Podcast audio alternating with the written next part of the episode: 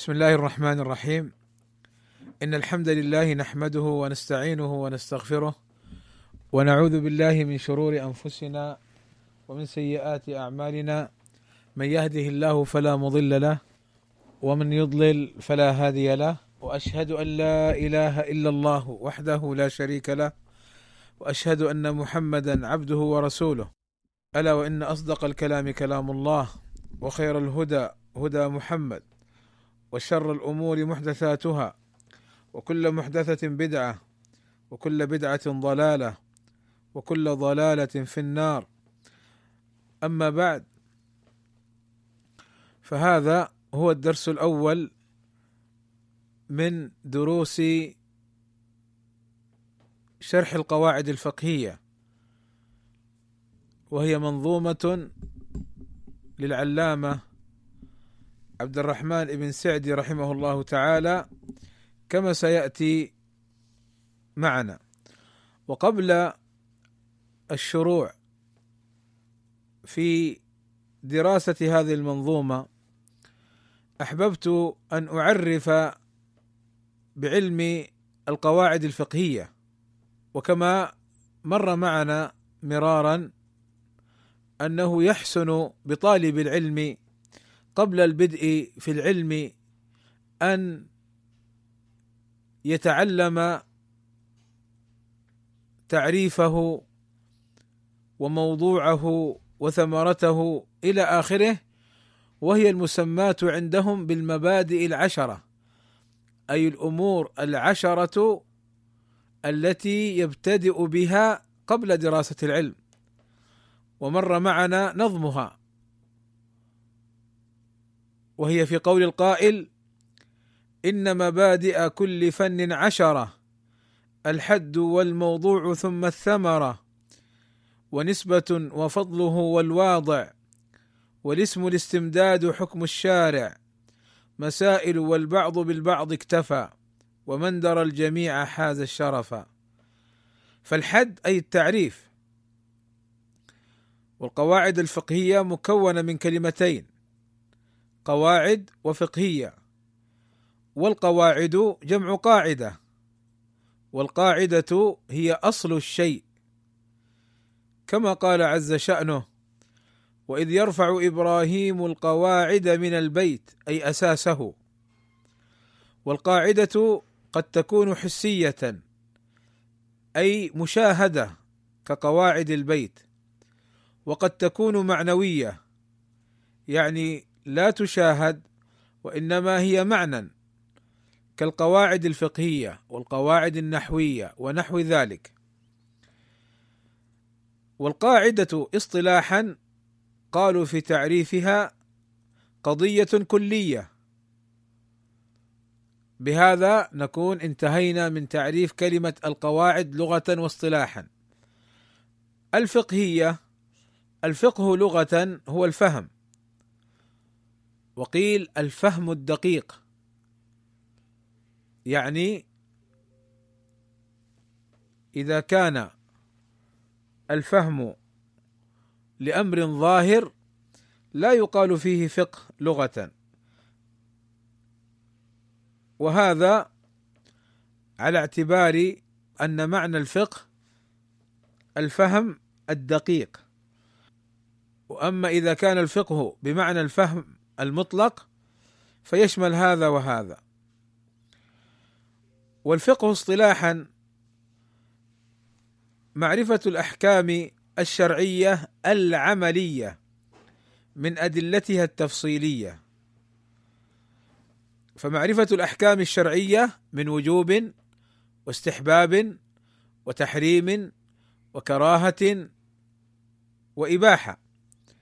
العملية أي المتعلقة بأعمال المكلفين. وهذا هو الفرق بين الفقه والعقيدة. فالعقيدة معرفة الأحكام الشرعية العلمية وأما الفقه العملية. من أدلتها التفصيلية أي من الكتاب والسنة والإجماع والقياس. اذا عرفنا القواعد لغة وعرفنا الفقه لغة واصطلاحا. فالقواعد جمع قاعدة وهي في اللغة أصل الشيء وأساسه. وفي الاصطلاح القواعد قلنا قضية كلية. والفقه في اللغة قلنا الفهم أو الفهم الدقيق. إما أن يكون بمعنى مطلق الفهم وإما أن يكون بمعنى الفهم الدقيق. وفي الاصطلاح الفقه هو معرفة الأحكام الشرعية العملية من أدلتها التفصيلية. يعني معرفة المسائل العملية بدليلها. فإذا قلنا إن هذا الأمر حرام فدليله كذا. من القرآن أو السنة أو الإجماع أو القياس. بهذا نكون عرفنا كلمة القواعد وكلمة الفقهية. طيب ما هو تعريف القواعد الفقهية باعتبارها كلمة واحدة مركبة؟ فعرفوها بقولهم حكم كلي فقهي ينطبق على جزئياته لتعرف أحكامها منها. فقولهم حكم أي إضافة شيء إلى شيء أو نفيه عنه. الأعمال بالنيات الأمور بمقاصدها أو نفيه عنه لا ضرر ولا ضرار. هذا حكم كلي. ما معنى كونه كليا؟ معناه أي تندرج وتدخل تحته جزئيات كثيرة. مثلا لما نقول قاعدة الأعمال بالنيات أو الأمور بمقاصدها. تدخل في باب الطهارة وتدخل في باب الصلاة وتدخل في باب الصيام وتدخل في باب الزكاة والحج و و و. أكثر أبواب الفقه. حتى قال الشافعي رحمه الله تعالى في حديث إنما الأعمال بالنيات قال يدخل في سبعين بابا من أبواب الفقه أو كما قال رحمه الله تعالى. ولذلك القواعد الفقهية من فوائدها كما سيأتي إن شاء الله أن من تعلمها يعرف حكما عاما يستطيع من طريقه إذا وفق وتأهل لذلك أن يحكم على مسائل وإن لم يطلع على دليلها الخاص لأن هذه المسائل تندرج تحت هذه القاعدة. وقولهم حكم كلي فقهي ما معنى فقهي؟ أي متعلق بأفعال المكلفين. وبهذا يخرج ما يتعلق مثلا بالأحكام النحوية أو بالأحكام مثلا العقدية أو مثلا مصطلح الحديث. وقولهم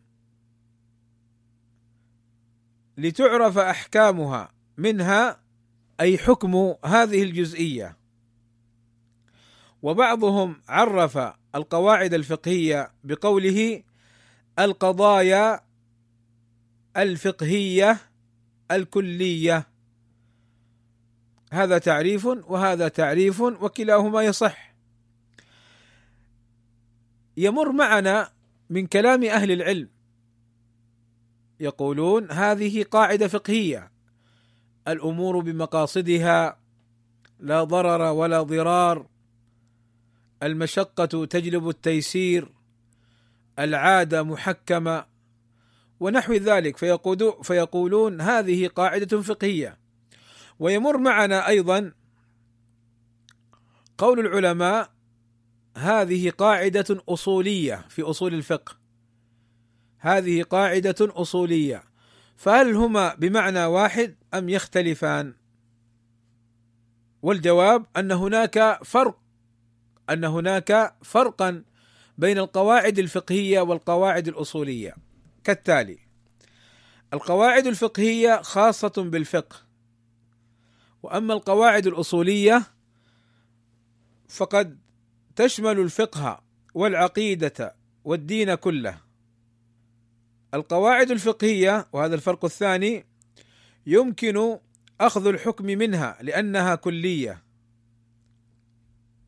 وأما القواعد الأصولية لا يؤخذ منها حكم لأنها إجمالية. ما مثال القاعدة الأصولية حتى تظهر لنا هذه الفروق؟ مثال القاعدة الأصولية قولهم الأمر يدل على الوجوب إلا بقرينة. وقولهم النهي يدل على التحريم. إلا بقرينة. هذه قاعدة أصولية ليست قاعدة فقهية. فقولهم الأمر يدل على الوجوب إلا بقرينة لا تستطيع أن تأخذ منها حكما لأنها مجملة. بينما القاعدة الفقهية فيها نوع تفصيل. لما يقول لك الأعمال بالنيات أو الأمور بمقاصدها لو جاء واحد قال أنا استعملت الماء ليدي ووجهي ولم أنوي الطهارة هل يحصل الوضوء؟ تقول له لا لأنك ما نويت الطهارة لأن القاعدة تقول الأعمال بالنيات أو الأمور بمقاصدها. لو جاء واحد وقال لك مثلا أنا كنت نايم وأنا نايم قلت بعت بيتي لفلان هو نايم فيقول لك هل يقع البيع؟ تقول له لا لأنك أنت لم تنوي ولم تقصد البيع أنت كنت نائما. فغير قاصد للبيع وبالتالي لا تقع لأن الأعمال بالنيات أنت ما نويت شيء أصلا. طيب الفرق الثالث قلنا الفرق الأول القاعدة الفقهية خاصة بالفقه والقاعدة الأصولية تشمل الفقه والعقيدة والدين كله. الفرق الثاني يمكن في القاعدة الفقهية يمكن أخذ الحكم منها لأنها كلية وأما القاعدة الأصولية فلا يؤخذ منها حكم لماذا؟ لأنها إجمالية. الفرق الثالث القاعدة الفقهية تالية للقاعدة الأصولية، يعني أول تأتي القواعد الأصولية ثم يبنون عليها القواعد الفقهية. فمعنى قولهم تالية للقاعدة الأصولية أي تأتي بعدها. وأما القاعدة الأصولية فتوجد اولا ويستخرج منها الحكم ثم تجمع القواعد. الفرق الثالث القاعدة الفقهية موضوعها أفعال المكلفين. أفعال المكلفين. القواعد الفقهية تتكلم وتبين ما يجوز وما لا يجوز على العبد المسلم البالغ العاقل. وأما القاعدة الأصولية فهي تتكلم على الأدلة. الأمر في هذا الدليل يفيد الوجوب. النهي في هذا الدليل يفيد التحريم. فتبين بهذه الفروق الأربعة تبين الفرق بين القاعدة الفقهية والقاعدة الأصولية. أيضا نسمع قول بعض العلماء ونقرأ. هذه قاعدة فقهية وهذا ضابط فقهي. فهل هما سواء أم بينهما فرق؟ من العلماء من فرق بينهما. فقالوا القاعدة الفقهية تكون غالبية وشمولية أحيانا لجميع أبواب الفقه. يعني القاعدة الفقهية تدخل في أكثر أبواب الفقه في العبادات والعادات والبيوع وكذا وكذا. أما الضابط الفقهي فيختص بباب يعني مثلا على سبيل المثال قولهم في باب الربا في تساوي المالين حين التبادل. فيقولون ضابط فقهي. الشك في التماثل كالعلم بالتفاضل. هذه قاعدة مختصة بباب الربا لا ما ندخلها في باب الطهارة أو باب الزكاة أو باب مثلا الحج ونحو ذلك. فاذا الضابط الفقهي متعلق بباب أو بابين. أما القاعدة الفقهية لا تتعلق بعدة أبواب كثيرة جدا. ولذلك القاعدة الفقهية كلية. وأما الضابط الفقهي جزئي. الفرق الثاني أيضا القاعدة الفقهية غالبا ما تشير لدليلها أو التعليل. لا ضرر ولا ضرار. هذه قاعدة وهي تشير للدليل. الوارد عنه صلى الله عليه وسلم وصححه الألباني رحمه الله تعالى وغيره من أهل العلم. أما الضابط الفقهي لا يشير للدليل كما مر معنا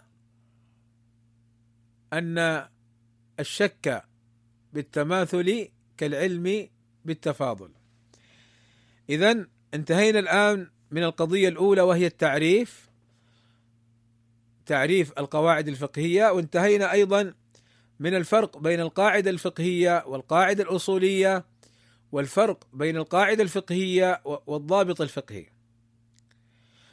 المبدأ الثاني الموضوع. المبدأ الثاني الموضوع كما مر معنا إن مبادئ كل فن عشرة الحد والموضوع ثم الثمرة. قلنا الحد التعريف والثاني الموضوع، ما الموضوع؟ قالوا الموضوع هو ما يتكلم فيه ويبحث فيه هذا العلم فموضوع القواعد الفقهية القضايا الكلية من حيث دلالاتها على حكم الفروع الفقهية. أو أن نقول موضوع القواعد الفقهية القواعد والفقه من حيث استخراجه من القواعد. الثمرة الحد والموضوع ثم الثمرة. ما الثمرة والفائدة من دراستنا لهذا العلم؟ وهكذا ينبغي للمسلم أن يحفظ أوقاته من اللغو ومما لا فائدة منه فضلا أن يشغل أوقاته بالفتن والطعن في الأبرياء وما يجلب عليه المضرة في دينه أو دنياه. فنحن عندما نتعلم القواعد الفقهية هناك ثمرة وفوائد. ما هي الثمار؟ الثمار عديدة منها معرفة واستخراج الأحكام الشرعية من هذه القواعد ومنها حصر مسائل الفقه بجمع الفروع والجزئيات تحت القاعدة يعني بدل ان أن يحفظ طالب العلم المسألة الفلانية حكم وكذا، المسألة الفلانية حكم وكذا، المسألة الفلانية حكم وكذا، هو حكم واحد الآن. المسألة الفلانية حكم واحد نقول كل هذه المسائل عشرة عشرون مئة ثلاثون أربعون كل هذه المسائل تندرج تحت قاعدة لا ضرر ولا ضرار.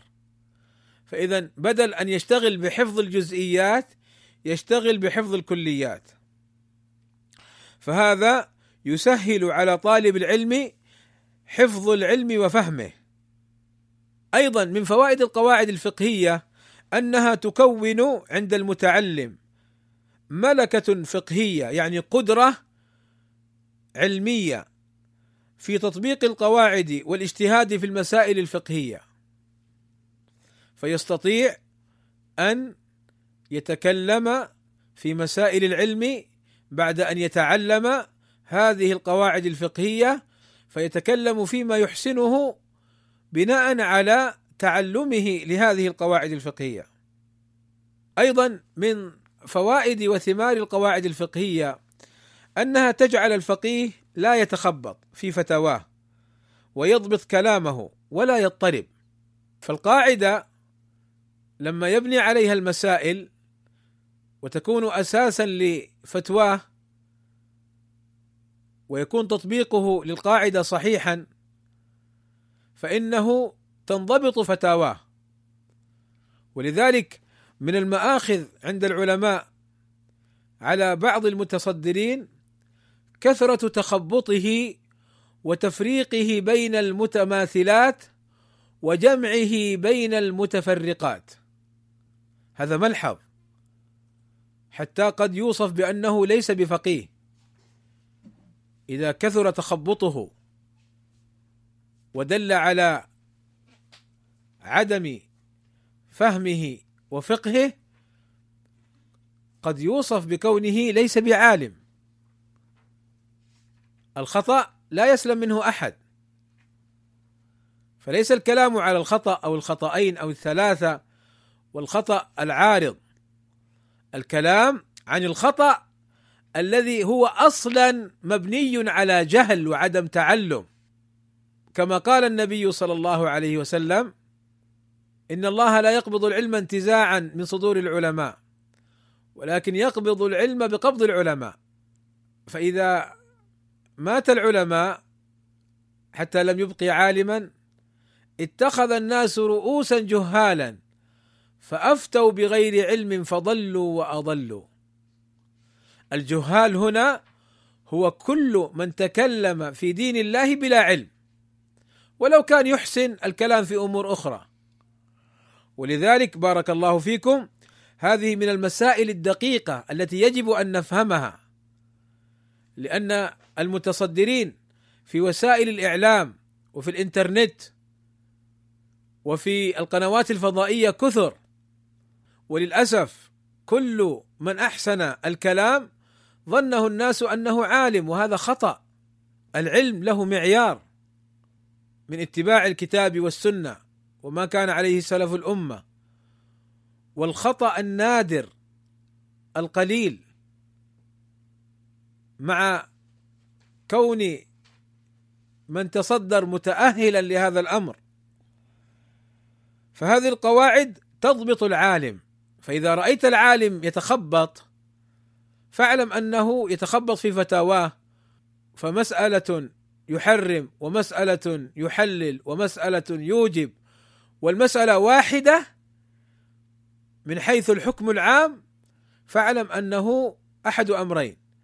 إما أنه خطأ عارض ما تنبه ذهل نسي اشتبهت عليه المسألة فهذا عالم والخطأ لا يسلم منه أحد. لكن إن كثرت تخبطاته وكثرت أخطاؤه ودلت على عدم انضباطه علم حينها أنه ليس بعالم وإن صدر للناس بأنه عالم.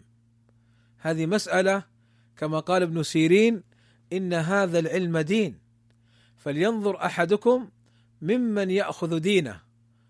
ولذلك هؤلاء المتصدرون الذين هم في حقيقة أمرهم قدموا للناس على أنهم علماء وهم في الحقيقة ليسوا بعلماء هؤلاء يوقعون الناس في الفتن والتخبطات.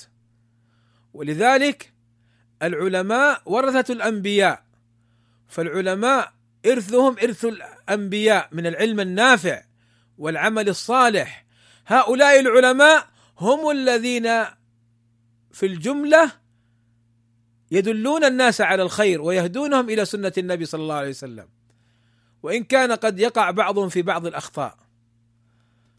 أما إذا كان الإنسان متصدر للدعوة وهو يجر الناس في نكبات وويلات وهذه وسائل الإعلام والتويتر والواتساب فضحت كثيرا من المتصدرين وبينت جهالاتهم وسخافاتهم وبينت أنهم ليسوا أهلا للدعوة. فهذه مسألة وإن أطلت الكلام فيها لكنها حقيقة مهمة بالاعتناء والتدبر مع ملاحظة أمر كما سبق أن العالم قد يصيب ويخطئ ولكن الخطأ العارض ليس كالخطأ اللازم فبينهما فرق. أيضا من ثمار وفوائد القواعد الفقهية معرفة أسرار التشريع ومقاصده. فتدرك لماذا اجتمعت هذه المسائل كلها في هذا الحكم. المشقة تجلب التيسير. فتخفيفا وتيسيرا ورحمة من الله خفف الحكم وهكذا طيب الحد والموضوع ثم الثمرة ونسبة القواعد الفقهية من العلوم الشرعية القواعد النحوية نسبتها من العلوم من علوم الآلة وعلوم اللغة العربية. القواعد الفقهية نسبتها من العلوم الشرعية. وفضله أي فضل هذا العلم هو من أشرف العلوم. ويظهر فضل هذا العلم بمعرفة شرف الفقه.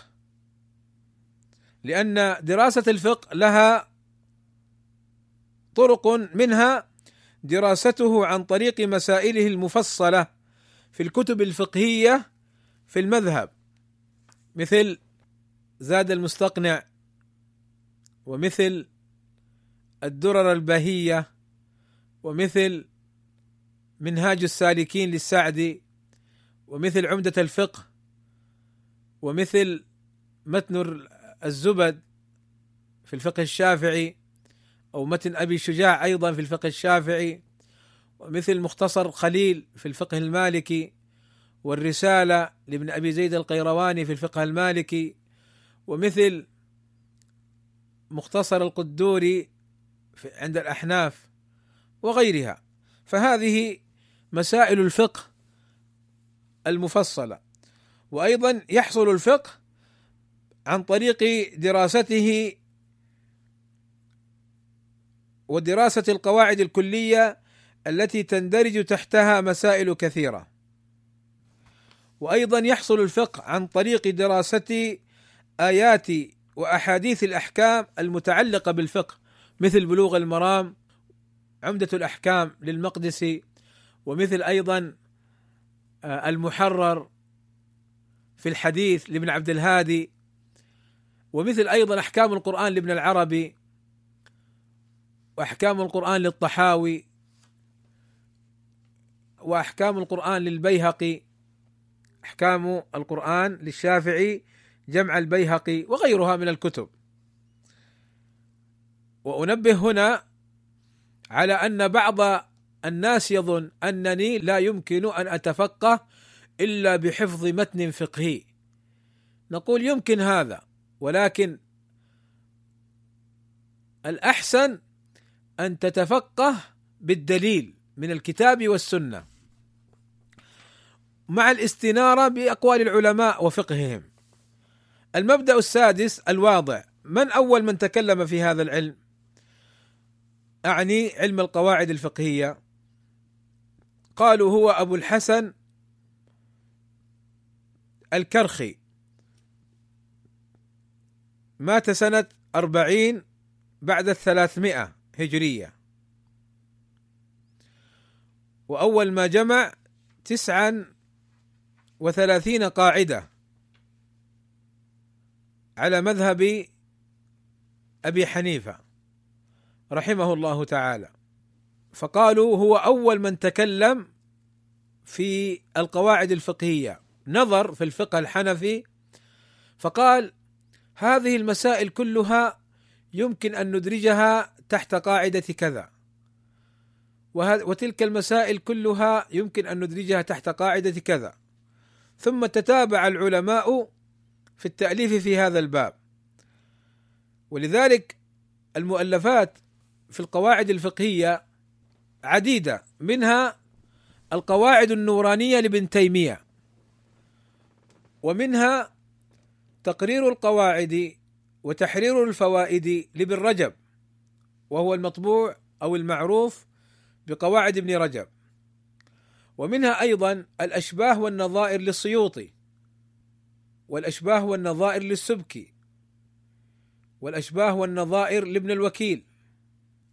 وهناك منظومات في القواعد الفقهية منها الفرائد البهية لأبي بكر الأهدل وهي منظومة في القواعد الفقهية.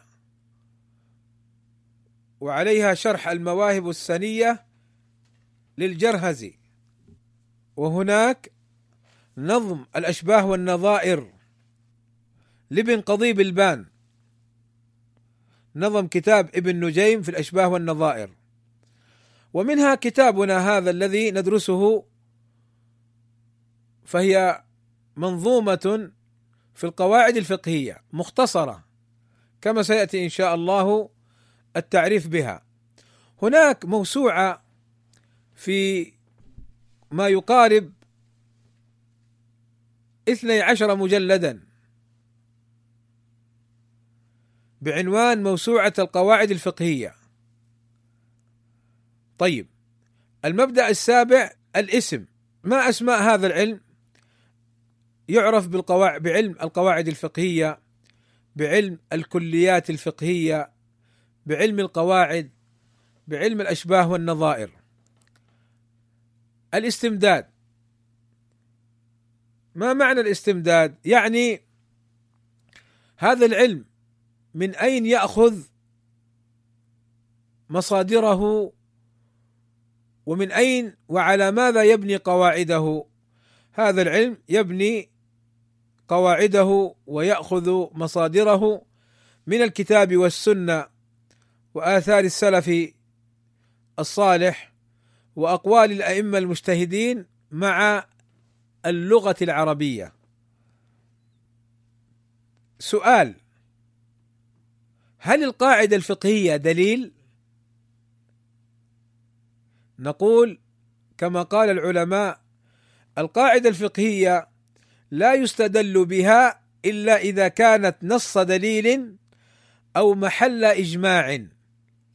لأن القواعد الفقهية تنقسم عندهم إلى قسمين.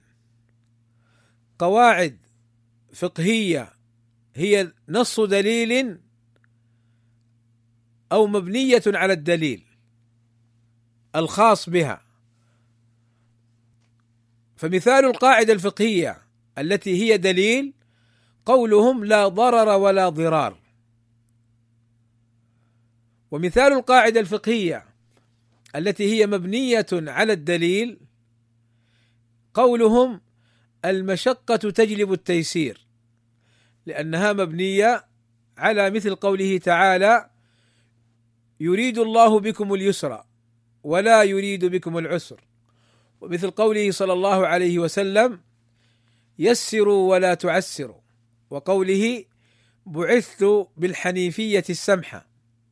فهذه يستدل بها.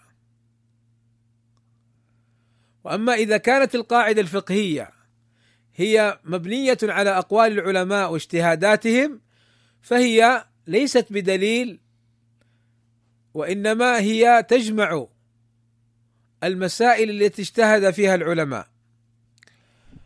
المبدأ التاسع حكم الشارع في تعلم هذه القواعد.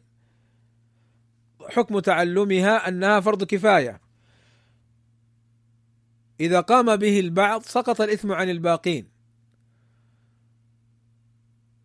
وأهل العلم يوجبون على الفقهاء والقضاة على القضاة وعلى الفقهاء المفتين يوجبون عليهم تعلم هذه القواعد. لماذا؟ كما سبق حتى لا يتخبطوا في فتاواهم. المبدأ الأخير مسائله أي مسائل هذا العلم. يعني في ماذا يتكلم أو في ماذا يبحث؟ يبحث هذا العلم في القواعد المستنبطة والمستخرجة من الأدلة وتطبيقاتها على المسائل. اذا بهذا نكون انتهينا من المقدمة الأولى. وهي المبادئ العشرة. وبقي معنا أمران. الأول ترجمة السعدي رحمه الله تعالى. فهو أبو عبد الله كنيته أبو عبد الله عبد الرحمن بن ناصر آل سعدي من قبيلة تميم. ولد رحمه الله تعالى بعنيزة بالقصيم سنة سبعة وثلاثمائة وألف من الهجرة النبوية. نشأ يتيما فماتت أمه وعمره أربع سنين. ثم مات أبوه وعمره سبع سنين. فتكفلته زوجة أبيه ثم أخوه الكبير.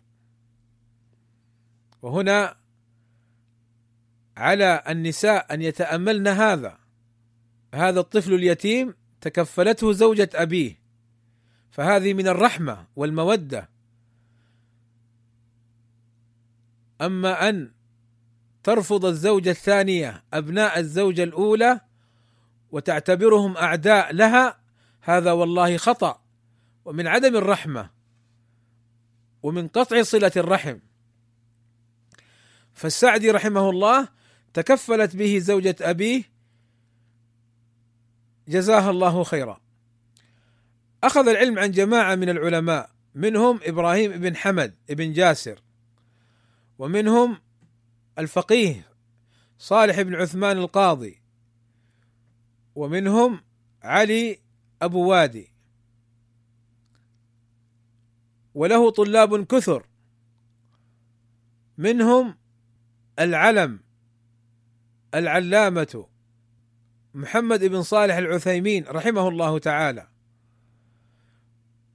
ومنهم عبد الله بن عبد العزيز العقيل ومنهم عبد العزيز السلمان وغيرهم. وقد خلف طلبة علم حملوا لواءه من بعده في نشر العلم والفقه والسنة والعقيدة الصحيحة. جزاهم الله خيرا. وهكذا العالم ينبغي له أن يعتني بطلابه وأن يحرص على أن يحملوا لواءه لواء العلم من بعده. فليس العلم مجرد معلومات تلقى ويمشي العالم فإن هذا العلم يحمله من كل خلف عدوله. كما جاء في الخبر. السعدي رحمه الله تعالى له كتب كثيرة وقد طبعت موسوعة مؤلفات السعدي. وقال بعض أهل العلم وهو من تلاميذه وهو الشيخ محمد بن سليمان البسام رحمه الله تعالى إن كتب الشيخ قد جاوزت خمسين كتابا. ومن كتبه تيسير الكريم الرحمن في تفسير كلام المنان وهو المشهور بتفسير السعدي.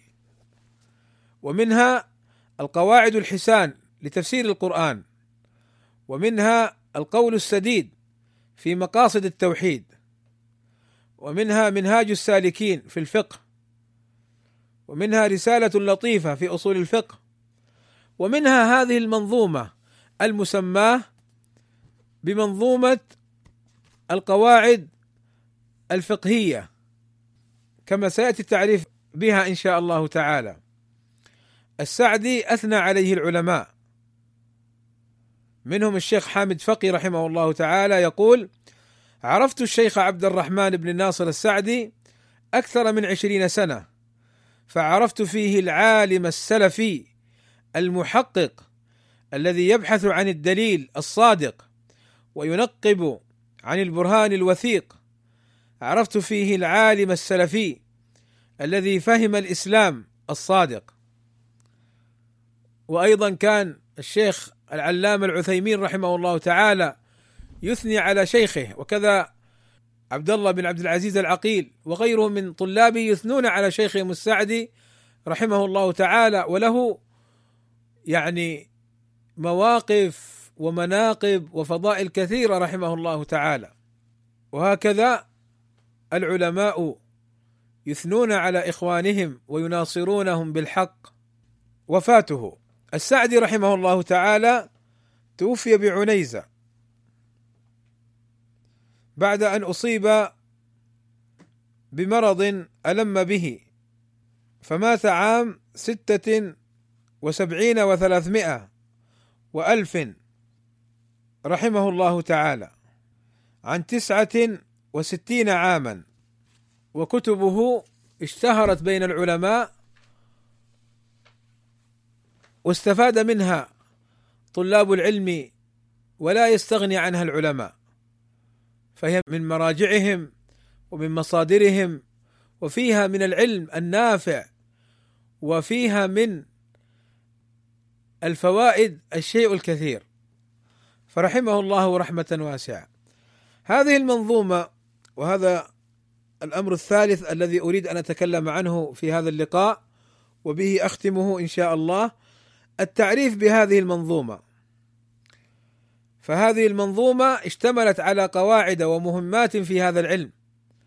كما قال السعدي نفسه رحمه الله تعالى عند شرحها فإني وضعت لي ولإخواني منظومة مشتملة على أمهات قواعد الدين وهي إن كانت قليلة الألفاظ فهي كثيرة المعاني لمن تأملها. انتهى.